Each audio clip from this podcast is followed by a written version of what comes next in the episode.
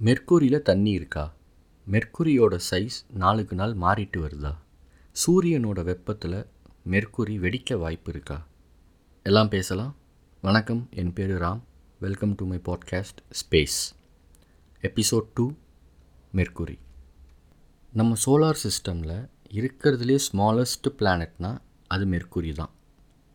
இதோட total diameter நாலாயிரத்தி எட்நூற்றி எண்பது கிலோமீட்டர்ஸ் என்னதான் இது சூரியனுக்கு பக்கத்துலேயே இருந்தாலும் நம்ம சோலார் சிஸ்டம்லேயே ரொம்ப சூடான பிளானட்னால் அது மெர்க்குரி கிடையாது. மெர்க்குரியஸ் அப்படின்னு ஒரு ரோமன் கடவுள். அவரோட பேரை தான் மெர்க்குரிக்கு வச்சுருக்காங்க. அவர் யாருன்னா காட் ஆஃப் மெசஞ்சர்னு சொல்லுவாங்க. அது ஒரு தகவலை வேகமாக கொண்டு போய் சேர்க்குற கடவுள். மெர்க்குரியும் சூரியனை மிக வேகமாக சுற்றி வர காரணத்தினால இந்த பேரை மெர்க்குரிக்கு வச்சாங்க. மெர்க்குரியில் மூணு லேயர் இருக்குது உள்ளே இருக்கிற லேயர் கோர் இரும்பாலான ஒரு லேயர் அது. எண்பத்தஞ்சு சதவீதம் அந்த லேயர் தான் இருக்குது மெர்க்குரியில் அதுக்கு மேலே இருக்கிறது மேண்டல் அதுக்கு மேலே இருக்கிறது க்ரஸ்ட்டுன்னு சொல்லுவாங்க. இதோட சர்ஃபேஸ் டெம்பரேச்சர் பார்த்தோன்னா பகலில் நானூற்றி இருபத்தி ஏழு டிகிரி வரைக்கும் போகும். நைட்டில் மைனஸ் நூற்றி எழுபத்தொம்போது டிகிரி வரைக்கும் வரும். சூரியனோட கிராவிடேஷ்னல் புல் மற்ற பிளானட்ஸை விட மெர்க்குரியில் அதிகமாக இருக்கிற காரணத்தினால இதோட சுழற்சி ரொம்ப வேகமாக இருக்கும். இது சூரியனை விட்டு கொஞ்சம் தள்ளி இருக்கும் பொழுது மெதுவாகவும் சூரியன் பக்கத்தில் வரும்பொழுது வேகமாகவும் இது சுற்றும் அப்படி இது சுற்றுறதோட ஆவரேஜ் ஸ்பீடு என்னன்னு பார்த்தீங்கன்னா ஒரு லட்சத்தி அறுபதாயிரத்தி தொள்ளாயிரத்தி முப்பத்தி நாலு கிலோமீட்டர் பர் ஹவர் அப்படின்ற வேகத்தில் இது சுற்றிக்கிட்டு இருக்குது நம்ம மெர்க்குரியை விட தூரத்தில் இருக்கிற வேறு பிளானட்ஸுக்கு கூட ஸ்பேஸ் கிராஃப்ட் அனுப்பி ரிசர்ச் பண்ணியிருக்கோம். ஆனால் மெர்க்குரிக்கு இது வரைக்கும் ரெண்டே ரெண்டு ஸ்பேஸ் கிராஃப்ட் தான் அனுப்பியிருக்கோம். அது என்னென்ன ஸ்பேஸ் கிராஃப்ட்னா ஒன்று மரைனர் டென் இன்னொன்று மெசஞ்சர் இந்த ரெண்டு ஸ்பேஸ் கிராஃப்ட்டும் மெர்க்குரியை பற்றி பல சுவாரஸ்யமான தகவல்களை நமக்கு கொடுத்துருக்கு. அதுவும் குறிப்பாக சொல்லணுன்னா மெசஞ்சர் ஸ்பேஸ் கிராஃப்ட் தான் இருக்கிறதுலையே நிறைய இன்ஃபர்மேஷன் நமக்கு கொடுத்துருக்கு. அது என்னென்ன இன்ஃபர்மேஷன் ஒன்று ஒன்றா இப்போ பார்க்கலாம். முதல் முறையாக மெர்க்குரியை நமக்கு ஃபோட்டோ எடுத்து அனுப்புனது மரைனர் டென் ஸ்பேஸ் கிராஃப்ட் தான். ஆனால் முதல் முறையாக மெர்க்குரியை முழுசாகவும் கலராகவும் நமக்கு ஃபோட்டோ எடுத்து அனுப்புனது இந்த messenger spacecraft Mariner ten எடுத்த ஃபோட்டோஸை வச்சு மெர்க்குரியோட சர்ஃபேஸும் கிட்டத்தட்ட நிலாவோட சர்ஃபேஸ் மாதிரி தான் இருக்குது அப்படின்னு சயின்டிஸ்ட்லாம் கண்டுபிடிச்சாங்க. ஆனால் அதுக்கப்புறம் இந்த மெசஞ்சர் எடுத்த ஃபோட்டோஸை வச்சு இது நிலாவோட சர்ஃபேஸை விட மெர்க்குரியோட சர்ஃபேஸ் இன்னுமே கொஞ்சம் டென்ஸாக இருக்குது அதாவது அடர்த்தியாக இருக்குது அப்படின்ற மாதிரி கண்டுபிடிச்சாங்க. பூமி தன்னைத்தானே ஒரு முழு சுற்று சுற்றி முடிக்க இருபத்தி நாலு மணி நேரம் எப்படி எடுத்துக்குதோ அதே மாதிரி மெர்க்குரி தன்னைத்தானே ஒரு முழு சுற்று சுற்றி முடிக்க ஐம்பத்தி ஒம்பது நாள் எடுத்துக்கும். சூரியனை சுற்றி வர பூமிக்கு எப்படி முந்நூற்றி அறுபத்தஞ்சி நாள் எடுத்துக்குதோ அதே மாதிரி மெர்க்குரிக்கு சூரியனை சுற்றி வர எண்பத்தி எட்டு நாள் ஆகும். இதையும் மெசஞ்சர் ஸ்பேஸ் கிராஃப்ட் கொடுத்த டீட்டெயில்ஸ் மூலமாக சயின்டிஸ்ட் கண்டுபிடிச்சாங்க. மெர்க்குரியோட கோரில் அயன் இருக்கிறதுனால இதை சுற்றி ஒரு மேக்னெட்டிக் ஃபீல்டு இருக்கும். பட் இந்த மேக்னெட்டிக் ஃபீல்டோட பவரு எர்த்தோட மேக்னெட்டிக் ஃபீல்டை விட ரொம்பவும் கம்மி. அதாவது சொல்லப்போனால் எர்த்தோட மேக்னெட்டிக் ஃபீல்டில் ஒரு பர்சன்ட் தான் மெர்க்குரியோட மேக்னெட்டிக் ஃபீல்டுக்கு பவர் இருக்கும். மெர்க்குரியை சுற்றி நிறைய விஷவாயு கொண்ட பார்ட்டிகல்ஸ் நிறைய இருக்குது அப்படின்றதையும் கண்டுபிடிச்சாங்க.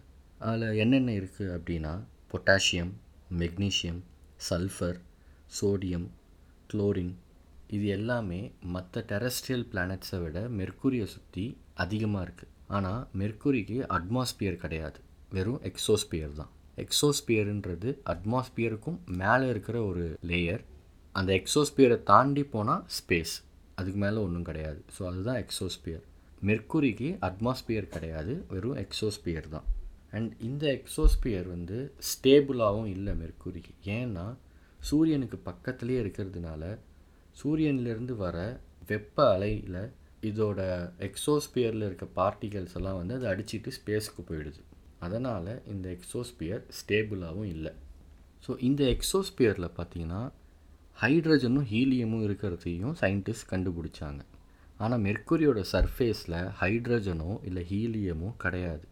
ஸோ இது எப்படி மெர்க்குரியோட எக்ஸோஸ்பியருக்கு வந்ததுன்னு ரிசர்ச் பண்ணும் பொழுது சூரியன்லேருந்து வர வெப்ப அலை சூரியனில் நிறைய இருக்கிறது. ஹைட்ரஜனும் ஹீலியமும் தான். ஸோ அதிலிருந்து வந்த வெப்ப அலையிலையும் ஹைட்ரஜனும் ஹீலியமும் இருக்கும். என்னதான் அது மெர்க்குரியோட பார்ட்டிகல்ஸை அடிச்சுட்டு ஸ்பேஸ்க்கு போனாலும் கொஞ்சம் வெப்ப அலைகள் அதோட எக்ஸோஸ்பியர்லேயே தங்கியிருக்கும் ஸோ அப்படி தான் அதோட எக்ஸோஸ்பியரில் ஹைட்ரஜனும் ஹீலியமும் வந்ததுன்னு கண்டுபிடிச்சாங்க. மெர்க்குரியில் இப்போது எரிமலைகள்லாம் ஆக்டிவாக இல்லை. ஆனால் என்ன கண்டுபிடிச்சாங்க அப்படின்னா பல கோடி வருஷத்துக்கு முன்னாடி மெர்க்குரியில் எரிமலைகள் இருந்திருக்கு அது வெடிச்சிருக்கு எரிமலை குழம்புகள் ஓடி இருக்கு அதுக்கான பாதை அது தேங்கியிருந்த இடம்னு எல்லாமே இந்த மெசஞ்சர் எடுத்த ஃபோட்டோஸ் மூலமாக நம்ம தெரிஞ்சுக்கிட்டோம். அது மட்டும் இல்லாமல் மெர்க்குரியோட எக்ஸோஸ்பியரில் வாட்டர் வேப்பரும் ஒரு பார்ட்டிக்கலாக இருந்திருக்கு.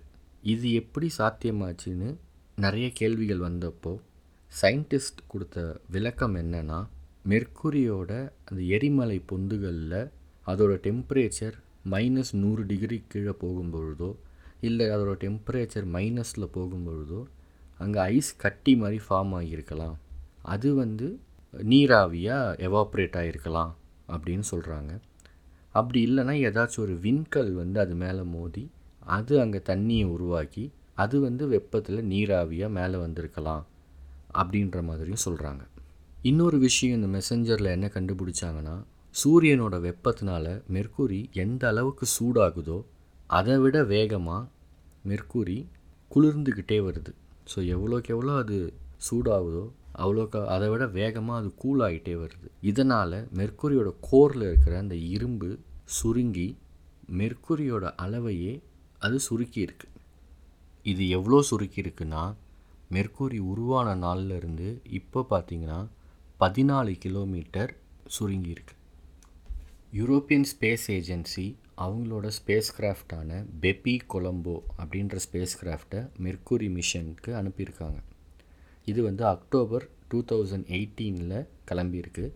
இது மெர்க்குரியை போய் சேர்றதுக்கு டூ தௌசண்ட் டுவெண்ட்டி ஃபைவ் ஆகிடும். ஸோ டூ தௌசண்ட் டுவெண்ட்டி ஃபைவ்ல இந்த ஸ்பேஸ் கிராஃப்ட் சக்ஸஸ்ஃபுல்லாக மெர்க்குரியை போய் ரீச் ஆச்சுன்னா இந்த ஸ்பேஸ் கிராஃப்ட் மூலமாக நமக்கு மெர்க்குரியை பற்றி இன்னும் நிறைய தகவல் கிடைக்கும்னு எதிர்பார்க்கப்படுது. இப்போ ஒரு ஃபன் ஃபேக்ட் இருக்கிற பிளானட்ஸ்லேயே எர்த்துக்கு at one point of time ரொம்ப க்ளோஸாக இருக்க பிளானட் எதுனா அது மெர்க்குரி தான். ஆனால் மெர்க்குரிக்கு நம்ம நிறைய ரிசர்ச்சுக்கு ஸ்பேஸ் கிராஃப்ட் அனுப்பலை. இப்போ அனுப்பியிருக்க இந்த பெப்பி கொலம்போவோட சேர்த்து மொத்தம் மூணு ஸ்பேஸ் கிராஃப்ட் தான் அனுப்பியிருக்கோம். அதுக்கு காரணம் மெர்க்குரி மேலே சூரியன் ஏற்படுத்துகிற கிராவிடேஷ்னல் புல் மெர்க்குரியை சுற்றி இருக்கிற வெப்பநிலை இது எல்லாமே தான் அதுக்கு காரணம். அடுத்த எபிசோடில் இன்னும் நிறைய விஷயம் பேசலாம். ஏதாச்சும் ஃபீட்பேக் இருந்தால் இன்ஸ்டாகிராமில் மெசேஜ் பண்ணுங்கள் சேஃபாக இருங்க. தேங்க்யூ